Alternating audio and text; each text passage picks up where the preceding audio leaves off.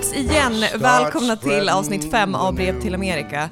Vi tog ju en lång julledighet här, men nu är vi äntligen tillbaka med podden och eh, dessutom är ordningen återställd. Malin är tillbaka i New York och eh, ja, framförallt så slipper vi ögonkontakt igen när vi, eh, när vi spelar in. Känns inte det skönt? Jo, jätteskönt. Och lite extra bra känns det också att det här är faktiskt första avsnittet för eh, 2019. Varför känns det extra bra för? Men det känns bara, bara bra att dra igång det här året med lite podd.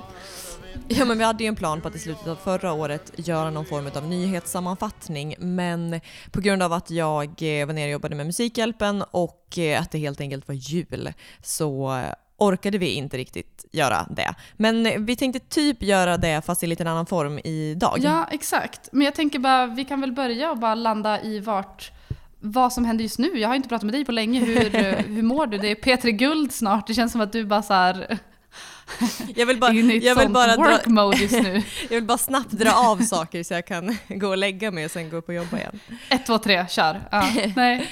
Nej, ja men det är precis. så du mår nu, för att sammanfatta. Nej men eh, precis, P3 Guld på lördag. Det ska bli, eh, det ska bli så jävla kul. Alltså den, det kommer bli en så snygg gala. Scenen, alltså scenbygget är, eh, tror jag, typ det största i P3 Gulds historia. Och alla uppträdanden är så himla snyggt visuellt och eh, ah, det, det kommer vara massa grejer på galan som bara är så superfina och så. Så det, var, det, var, det, ska bli så, Mm. det ska bli så härligt att typ se hur allting sys ihop och eh, att äntligen vara klar också med allt man har gjort under hela hösten. Så det ska bli jätteroligt. Ja, gud vad spännande. Ja. Då kommer du ha en sån tomhet som efter Musikhjälpen sen igen, där du bara ligger och stirrar upp i taket i en vecka sen eller? Ja, eller ah, jag vet inte fasen. Äh, det kommer nog bli mer lugnt nu. Det är bara tre dagar. Vi åker ner på torsdag, så det är torsdag, fredag, lördag. Och sen är, sen har min producent gett mig ledigt på söndagen. Efter festen. Gud vad skönt. Så det, det känns ju jättesnällt. Det känns som att hon gör det för att jag är ny och att hon liksom vill vara, vara snäll, snäll mot mig. Så det... Det är bara tacka och ta emot. Ja, nej men så det ska bli jätteroligt faktiskt. Men eh, vad, vad har du gjort sedan du kom tillbaka? Eh, jag köpt en lägenhet i Stockholm Visste jag.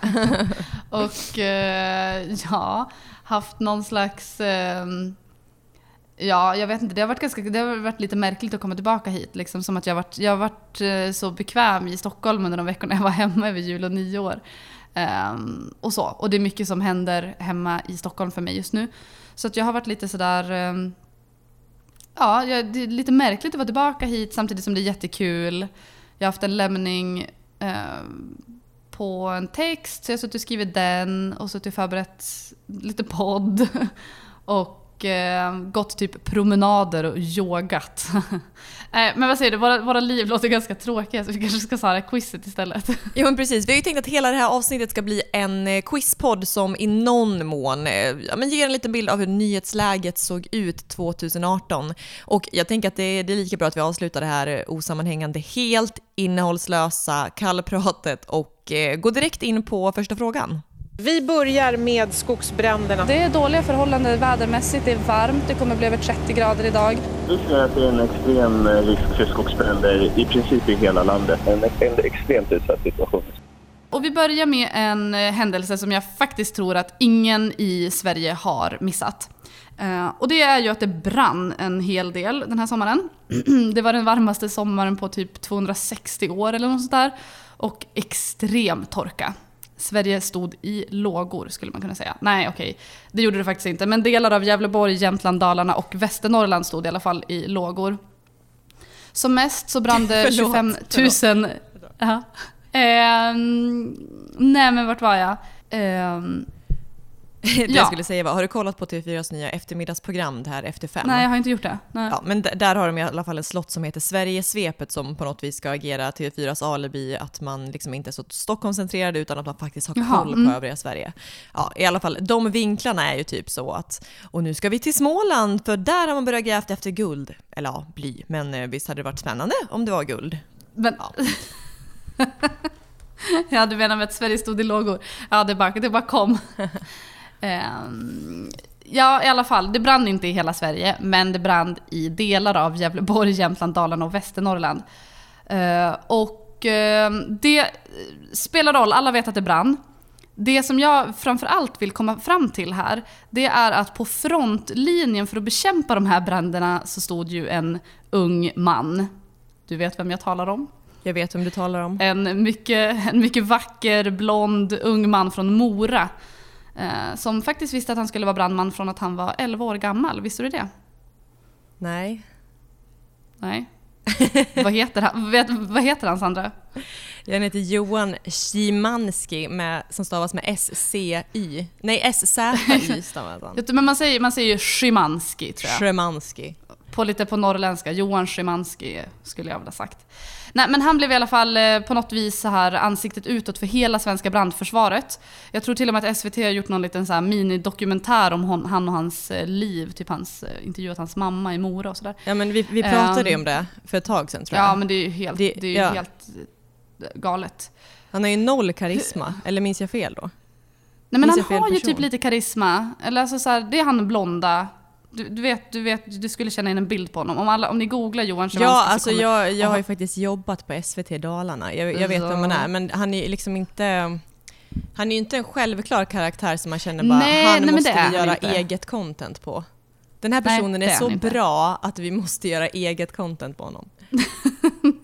Nej, men eh, däremot så är han ju så här, han gillar ju typ ändå på något sätt lite uppmärksamheten, eller det måste han ju göra för att han var ju med otroligt mycket, eller det var honom de hela tiden skickade fram i alla fall. Så att det var ju, han, han fick ju bli på något sätt eh, Sveriges brandförsvar. Um, oavsett, när man googlar på hans namn så då är i alla fall tredje förslaget Johan Szymanski flickvän. Som då, hur, alltså så många som har googlat det. Eh, och eh, SVT gjorde en ganska lång intervju med honom i augusti. Och eh, bland annat så frågade de då om han har fått några beundrarbrev. Och det är det min fråga handlar om. Hur blev det egentligen med de här beundrarbreven?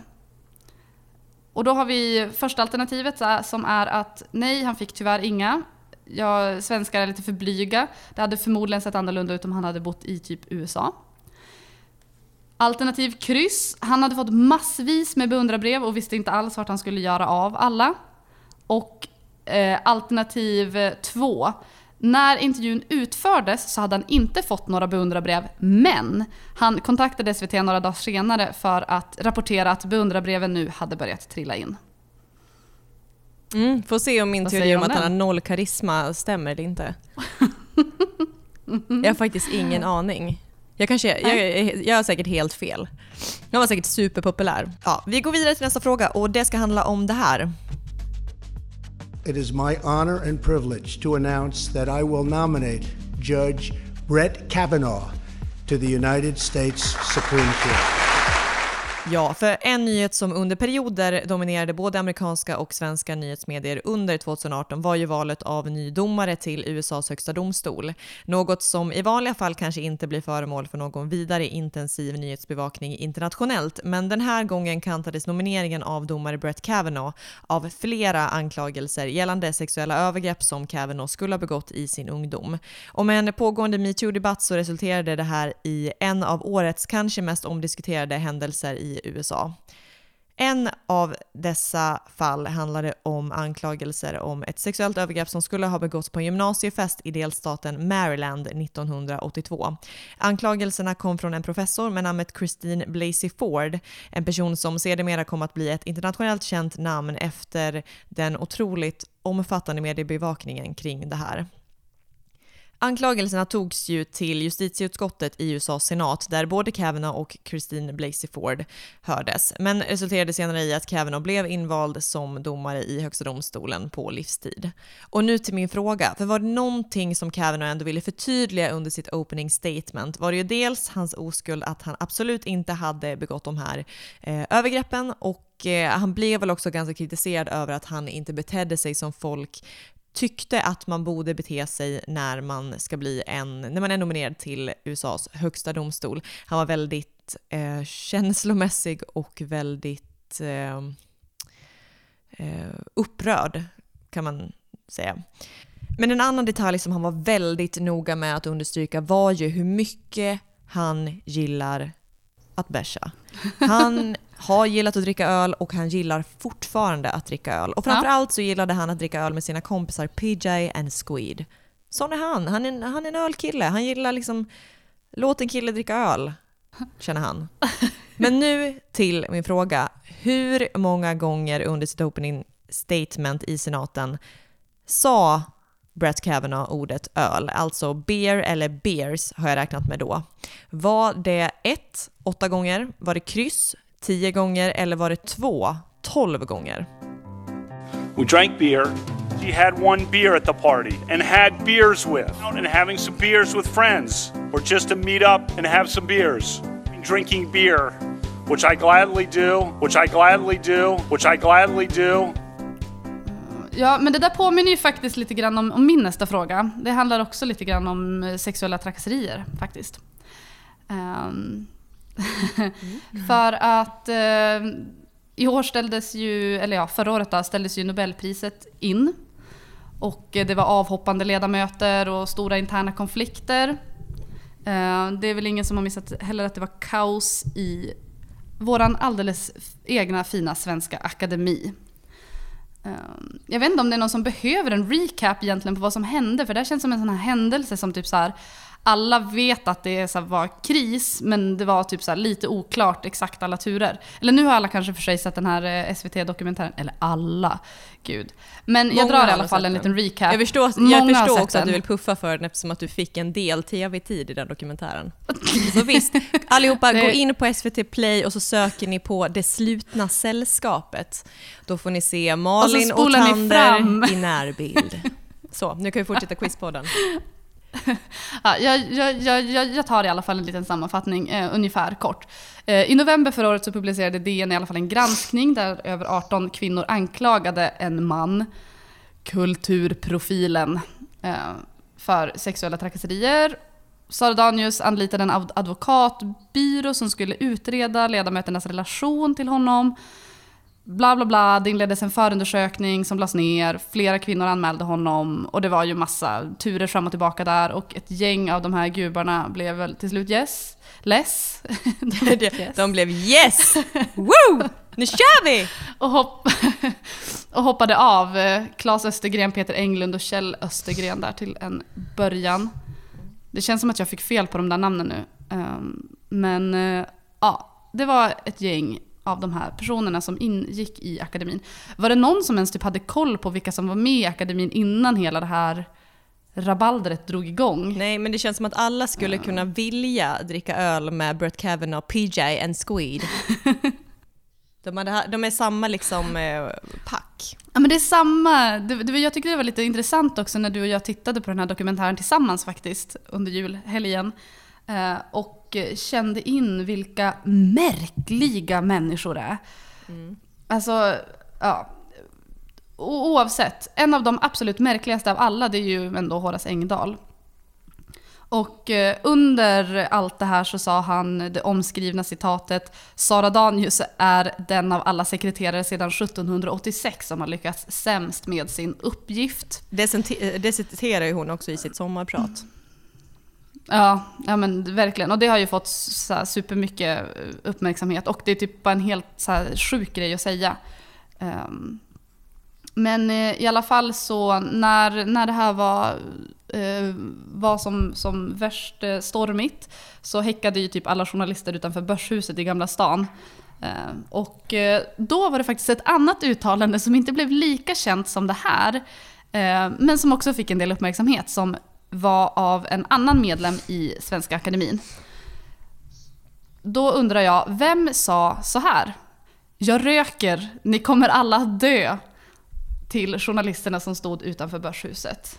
Var det 1. Sture Allén, kryss Katarina Frostenson, 2. Kristina Lugn. Mm. Den där, den där vet du svaret på? Ja, den där vet jag svaret på. Men det var ju också för att eh, vi bodde ju i Gamla stan då på eh, Trädgårdsgatan och eh, det var, du rapporterade ju från Börshuset hela tiden och gick typ hem och åt och eh, lånade min jacka och eh, vi pratade om Svenska Ak- Akademin typ hela tiden. Eh, annars hade, hade jag precis. inte bott med dig så hade jag nog inte nördat ner mig så mycket i Svenska Akademin. Vi går vidare, för nyhetsåret 2018 har ju såklart haft en ständig närvaro av Donald Trump. Vissa skulle kanske kalla det för en talang, andra kanske mer skulle beskriva det som nedlåtande och osympatiskt. Men om det är en sak som är säker så är det ju att Donald Trump har gjort det till lite av sin taktik att ge sina politiska motståndare smeknamn som snabbt har tagit upp tagits upp av hans väljare och på så vis underminerat hans eh, meningsmotståndares anseenden. Listan är lång och några av de som har tillägnat tillägnats mer eller mindre slagkraftiga epitet är ju Low Energy, eh, low energy Jeb Bush, eh, en av förhandsfavoriterna till att bli Republikanernas presidentkandidat. Sen har vi Lying Ted till Ted Cruz, Trump hade ju en intensiv kampanj för att utmåla den här djupt religiösa Cruz som en lögnare och så här i efterhand kanske man kan säga att det varit en mer eller mindre framgångsrik kampanj. Sen har vi också Ja, Sleepy Eyes. Chuck Todd, den här NBC-reporten som blev en riktig Trump-favorit. Men ett av de här fallen som uppmärksammades lite extra var när Trump gav sig på en särskild demokratisk senator från Massachusetts. Osäker på om jag uttalar det rätt. Den här gången handlade okriget om gällande om den här senatorn verkligen hade rötter i den amerikanska urbefolkningen Cherokee eller inte. Något som resulterade i ett DNA-test som kritiserades både från organisationer som representerade urbefolkningen och de som menar att det här helt enkelt var en profilering och ingenting annat än, någon, eh, än ett sätt att försöka ta hem billiga politiska poäng. Det här smeknamnet som han gav var ju då Pocahontas. Och nu undrar jag, vilken demokratisk senator var det som fick det här smeknamnet av Donald Trump? Var det ett Nancy Pelosis? Var det kryss Elizabeth Warren? Eller var det två Alexandria Ocasio-Cortez? Ändå lite pluspoäng för uttalet där. Måste måla allt med färger i en bild Du kan äga jorden här den får liv först när du lär dig att se Att det finns färger i en bild Då går vi till någonting lite mer lokalt. Nu ska vi till Vällingby va? Eller Vällinge Nu ska kommun. vi till Vällingby. Ja, just det. eh, precis. Nu ska vi till Vällinge. Jag bara håller med. Eh, nu ska vi till Vellinge och till den här ganska märkliga nyheten ändå, måste jag få säga. Eh, och ett lite överraskande, en lite överraskande dom i Högsta förvaltningsdomstolen. Det blev ju tiggeriförbud i Vellinge i år. Och det har ju varit väldigt, väldigt många turer fram och tillbaka och de har ju velat eh, förbjuda tiggeri och sen så har de inte fått det. Det har liksom fått nej från först Länsstyrelsen och sen från förvaltningsrätten och kammarrätten. Och sen så bara vände Högsta förvaltningsdomstolen upp och ner på allting och bara “det är okej, kör!” eh, Woo, Så go, fick go, de i alla fall förbjuda Så fick de i alla fall till slut förbjuda tiggeri på fem platser i kommunen. Och eh, det hela är ju oerhört eh, märkligt tycker jag. Eh, alltså som, som jag har förstått det på det jag har följt och läst så är liksom kommunens främsta motivering eh, har varit att liksom en del kommuninvånare tycker att det är obehagligt att eh, gå till affärer där tiggare sitter. Och så kan vi absolut inte ha det.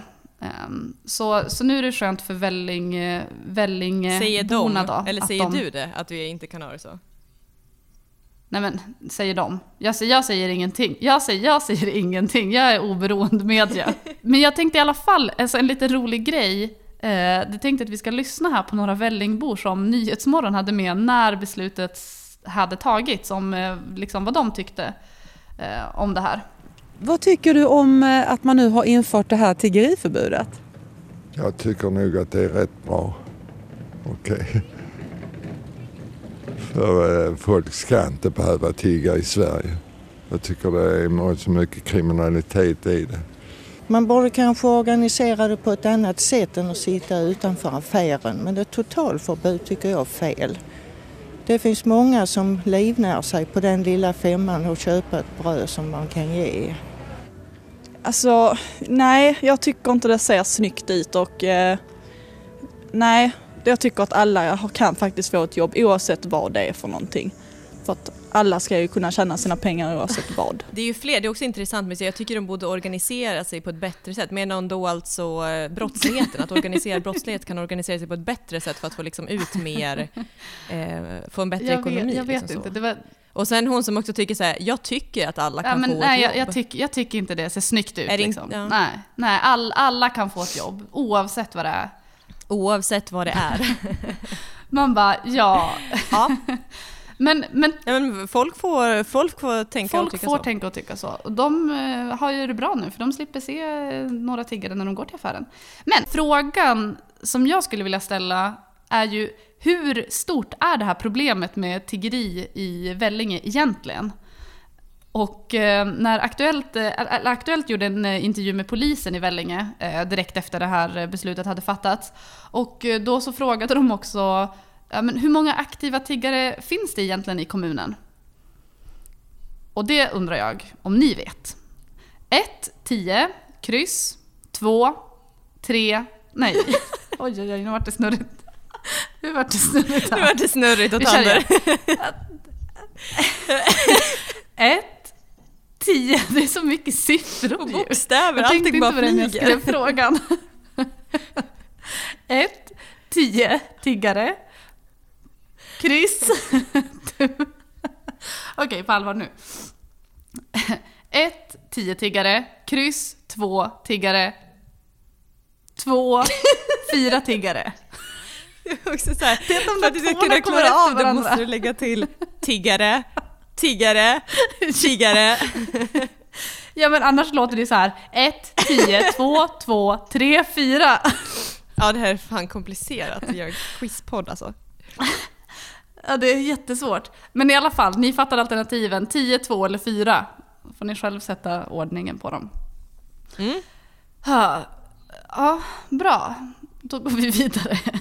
Då går vi vidare. 2018 har ju varit eh, ett mörkt år för svensk mediemarknad. TV4 köpte in formatet Mumbo Jumbo. Framgångspoddens Alexander Pärleros fick agera någon form av oklar politisk reporter i TV4 Plays valsatsning.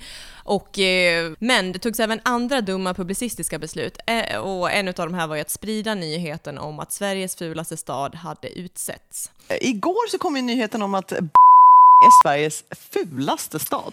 Ja, i alla fall enligt en omröstning som föreningen Arkitektupproret har arrangerat. Ja, främst ska man ju såklart lägga skulden på rövhålen i arkitekturgruppen som orkestrerade hela den här idiotiska omröstningen. Men varken lokalmedier eller riksmedier går ju oskyldiga från det här, för de kunde inte få nog av att sprida den här nyheten, trots att det ska tilläggas att den här staden som då blev föremål för den här liksom helt onödiga omröstningen endast fick 1007 röster.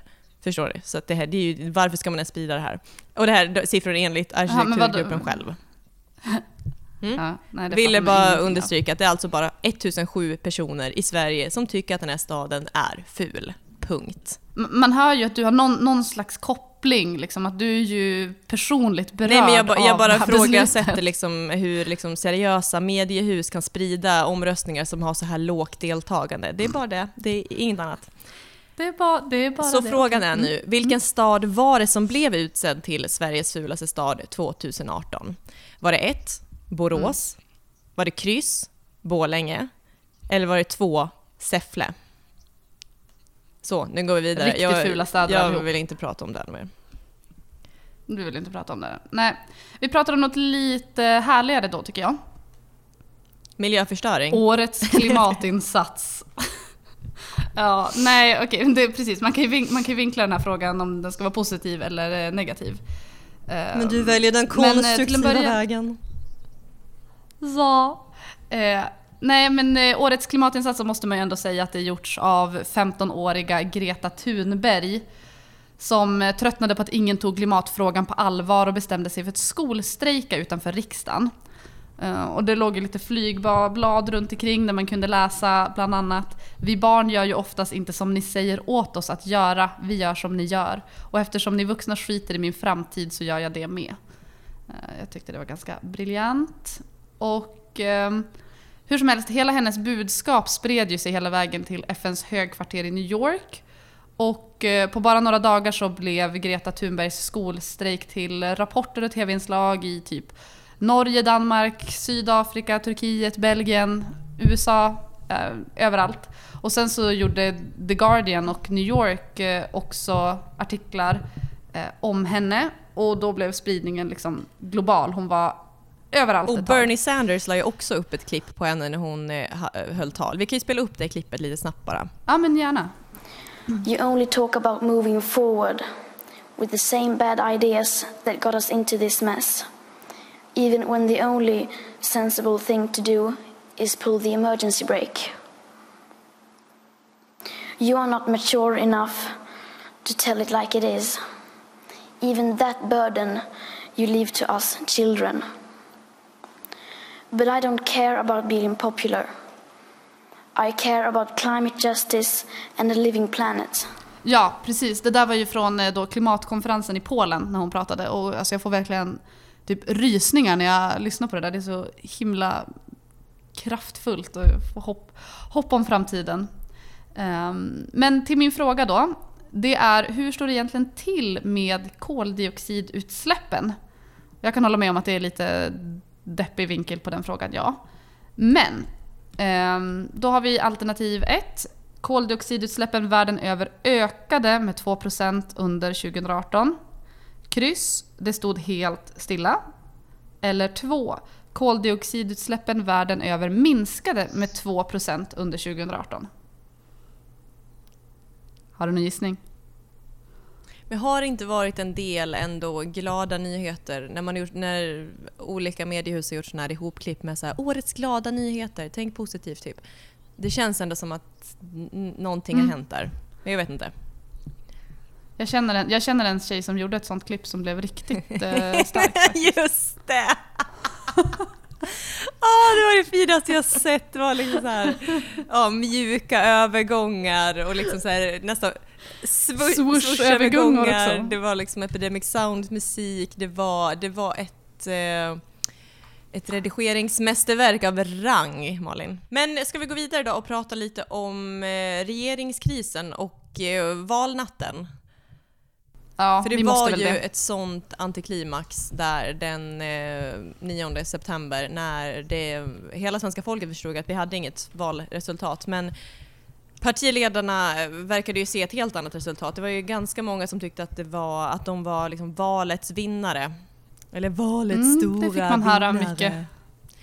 Och det här var ju också föremål för Ja, men på, på all, nästan alla svenska mediehus skrev ju artiklar i stil med alla utropade sig själv till valets vinnare. Men nu är min fråga. Vilka partiledare var det som Mm. faktiskt utropade sig själva som vinnare under talet på valnatten?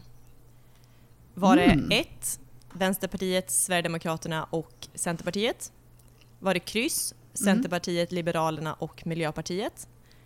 Eller var det två, Sverigedemokraterna, Kristdemokraterna och Moderaterna? Mm, jag vet faktiskt. Tror jag. Mm. Det, är kul när man, det är kul när man kör såna här quiz eller typ musik, eh, quiz och sånt och så sitter någon och bara så här, jag kan den här frågan. Exakt, Jag- jag kan exakt. det kan ju bara ljuga för att vi ska verka allmänbildade. Det det, det är ingen som vet om du vet det här eller inte. Nej, nej. Ja, men då Det- vi, vi fortsätter. Sista frågan. Mm. Sista frågan. Eh, och under 2018 så var det flera världsstjärnor som dog. Bland annat Aretha Franklin, Mac Miller, våran kära Lill-Babs och eh, sen också Tim Bergling. Was making amazing mashups. Like every week, he would send me a new mashup, and I really, I really loved all his tracks, and I started playing them every week in my show. he really developed his own sound. And then when we've been to the studio together, I was like, wow, this guy is very serious. He is the most natural, melodic music writer that I've ever met. Tim, he's doing this as Bach did what he did. The actual symphony now lives in his entire head. Uh, Eh, nej men, men jag tänkte eh, faktiskt eh, en liten, en liten eh, personlig reflektion från, från det här. För jag minns att jag, eller jag jobbade den dagen i april när, när han dog och jag minns så himla tydligt, eller så här, du vet hur vissa nyhetshändelser bara så här etsar sig fast och så här fastnar i minnet. Mm. Hur man, så här, jag minns exakt allt som hände den dagen. Så här. Jag kommer ihåg att Ehm. Maximilian sände live på TV4-nyheterna. Maximilian sände live och jag tror typ att de hade gått i samma skola eller någonting. Eller de, de hade någon slags ehm, ja, connection. Han hade gjort någon intervju med honom tidigare i alla fall. Och sådär. Och ehm, ja, men så här, ibland så kommer det bara som åt en. Alltså så hur vissa nyheter bara blir så himla himla jobbiga. Och det här var en oväntad sån för mig. Alltså jag har ju, eller så här, all, vi är väl alla Avicii-fan. Eh, fans. Men jag har verkligen varit en av dem som har blivit det mycket, mycket mer efter att han eh, gick bort. Och, eh, och också just att alltså, så här, där och då så var det så himla jobbigt för jag tror att jag så här, det kändes så nära som att typ så det hade kunnat vara eller så här, helt plötsligt så, så blev han bara den här, så här 28-åringen från Stockholm och jag bara kände så otroligt mycket med hans familj och bara, det var så sorgligt. Det var, det var ju speciellt Ehm. med det, för det är få, jag tycker ändå att det är få, det kanske låter känslokallt, men jag tycker att det är få gånger man i jobbet alltså på riktigt känner någonting för nyheterna. Alltså hur hemskt det än är Mm. så är det så lätt att distansera sig. Men det här, jag kommer också ihåg exakt vad jag gjorde. Var, var med några kompisar och Mm. eh, vi eh, hade picknick tror jag. Eh, och sen kom det Mm. här och det var, det var alltså en av få gånger man verkligen kände att det kändes helt overkligt. Och jag vet inte varför, Ja, för jag har liksom inte varit heller en... Alltså, ett, alltså alla gillar, alla, de flesta i vår ålder typ gillar ju Avicii på något sätt. Men det, det är typ så all, hans musik har verkligen varit en del utav av ens ungdom och det var, ja, Ja. vissa nyheter bara... Men att det, det kändes så tar så otroligt nära på något sätt att det bara så här. Ja, jag blev så himla ledsen. Eh, och sen så satt jag då och jobbade och jag minns att så här, vi höll ju på och såklart så gick vi upp live direkt. Och eh, jag satt och då skulle försöka ringa. Och det här är ju ett av de värsta jobben man kan göra Åh, på något sätt tycker ja, jag. Eh, som, som i ett så här live-läge där det, så här, det har ju just hänt. Folk har precis fått reda på det. Det är någon som har dött. Det är någon ung i det här fallet och liksom tragiska omständigheter. Eh, och så ska man ringa och liksom få reaktioner på det här till en livesändning. Det är ju helt Och det är vidrigt. så, ja men det är vidrigt och då, och då kan det också många, i många fall, jag har gjort det här i, i, vid några tillfällen men det här var absolut det värsta. För det är ju också inte allt för sällan som man är den som faktiskt levererar nyheten. Mm. Men det, För där, kanske jag, inte har- alltså där kan jag verkligen ifrågasätta. Alltså just, jag, förstår att, jag kan mer förstå det när det är eh, till exempel när Lill-Babs gick bort eh, på kvällen eller på da, dagen innan och sen så sände man, eh, gjorde man en stor Lill-Babs hyllning i Nyhetsmorgon dagen efter. Då kan jag på något Mm. sätt förstå det men att ringa eh, bara några liksom, minuter efter man fått reda på det i en livesändning på TV4 Play eller SVT, alltså så här, SVT Live. Eh, jag kan, alltså, där kan jag verkligen vara kritisk till vad gör de här reaktionerna? Eh, tillför Nej, de precis. Vad- någonting vad får vi just ut där av och det här då? just nu? Jag tror, inte, jag tror att ibland är det en, Nej. eh, ett inkört spår från redaktörshåll att så här, vi behöver få reaktioner nu men är det där man behöver två sekunder efter behöver man inte kanske mer bara fokusera på kanske lite mer var har det hänt någonstans? Eh, vad vet vi Exakt. rent faktamässigt nu? Det kanske är fel läge att få reaktioner Ja, och det, och det, var inte, det var inte som att, det var inte som att vi började då, för vi hade ju den här eh, diskussionen runt desken såklart, och det var inte som att vi började ringa typ så här hans föräldrar eller typ bästa kompisar, utan det var ju mer så här, ja, eh, liksom så här, andra artister kanske, skivbolaget, ehm, och också att vi försökte få tag på någon så här, typ så här, kunnig person inom musik som kanske kunde typ säga någonting eller sammanfatta hans karriär eller liksom på något sätt prata kring eh, Jag tycker kring på honom. något Men det sätt, var, det var väldigt märkligt. På något sätt Det tycker jag att väldigt det märkligt. också är ehm, Alltså jag vet inte, och det är så, alltså jag förstår ju verkligen i ett liveläge att man ska göra så men jag tycker på, också på ett sätt att det är ovärdigt att försöka bygga ett porträtt då lite halvtaskigt på några minuter i en livesändning. Jag kan, jag, Nej, alltså då är det bättre så här, man rapporterar nyheten och sen så typ någon dag senare får det Mm. komma. Gå inte på Alltså, känslor där är där, så- och då. Alltså gå på fakta Nej. där tycker jag. Annars så blir det lätt Exakt. osmakligt och eh, ovärdigt på något sätt. Mm. Ja, nej, jag minns också att det var, så här, det var svårt att få tag på folk. Dels för att så här, jag vet inte om du minns det, men det var en sån otroligt varm dag. Mm. Alltså det var liksom så här en, det var i april men det var en så här liksom extrem värme så folk hade väl så öppnat de första roséflaskorna och satt ut. Det var så helt omöjligt att få in Det var där jag befann mig med och prata. Det kava var där du flaskor befann på ett, eh, på ett tak på Söder. Det var där man hade önskat att befinna sig. Hur som helst. ehm, och sen så... eh, Ja, jag har ju bara supernördat in mig på Avicii efteråt. Och liksom, jag tror jag har sett den här dokumentären på, om hans liv på SVT Play. Som fick en helt eh, annan betydelse sen efter det här hade hänt. Verkligen. För att ehm, ja, det blev en helt ny, ny film, en ny innebörd. För det är ju verkligen ett väldigt nära porträtt av Mm. den press som han levde under och hans liksom, väg mot något slags sammanbrott egentligen. Mm. Eh, jag tror jag sett den tre gånger, grät ögonen ur mig. Mm. Första och andra gången i alla fall. Ehm, och så. Men, eh, och i den så får man ju följa han, honom eh, och hans karriär och liksom från att han bara sitter där hemma på sitt rum och typ skapar housemusik som en hobby i princip. eh, Och släppte låtar på MySpace och, och sådär. Men sen så kom ju det stora, man ska säga internationella genombrottet kom väl egentligen 2011 när han släppte låten Levels. Då han blev liksom världsstjärna. Eh, och den, m- den låten har en ganska så här härlig musikvideo tycker jag. Eh, jag ser inte så jättemycket på musikvideos men just den här gillar jag. Och de byter liksom miljö tre gånger genom eh, låten. Och då undrar jag, vilka miljöer befinner de sig i? Ett, På en klubb, sen till gator och skogen. Kryss. Ett kontor, ett sjukhus och bland bergen. Eller bland berg. Eh, två, I ett labb, på en äng och i en skola.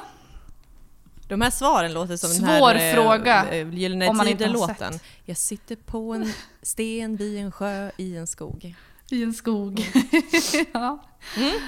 Ehm, Mm, svårt, ja. jag har ingen aning. Nej, men man har ingen aning om man inte har sett den. Så det är svårt. Ja, väldigt svårt. Typ svåraste frågan idag skulle jag säga. Nu i alla fall om ni vill eh, rätta era svar så kommer jag lägga upp eh, hela facit på vår story på Instagram. Ja, där heter vi ju brev till Amerika. Så där så kan ni gå in nu och så kan ni rätta om ni eh, eh rätta och se hur, hur det gick helt enkelt. Det här var roligt. Tack för att ni har lyssnat och tagit, igenom det här, tagit er igenom det här nyhetsquizet tillsammans med oss. Och eh, Men det känns ändå ja, skönt att vara igång avsnitt- nu igen det här året. Och, eh, Ja men det är det jag säger, det är därför det är speciellt att det är 2019s första podd Men vi, nu. vi startar lite så här, vi startar lite halv, eh, halvsatsigt med ett eh, quizpodd, eh, en quizpodd och eh, ja. Exakt. Och sen så hörs vi igen eh, om några veckor, när vi hörs helt enkelt. Det brukar bli så. Ja, ja vi, vi gör ju såklart ett avsnitt efter Peter Guld. Ja, det, kommer ser jag jättemycket fram emot. amazeballs. Det är så Amazeballs. roligt. Alltså de, de har sålt slut på i princip alla biljetter och eh, röstningen, det är så här, fler röstat i år än förra året. Så det är, och folk är peppade och det ska bli så jäkla roligt att se hur det här kommer se ut i tv sen. Det kommer bli fantastiskt. Så länge, tack för oss! Ja! Och ha det så bra alla lyssnare. Hej då!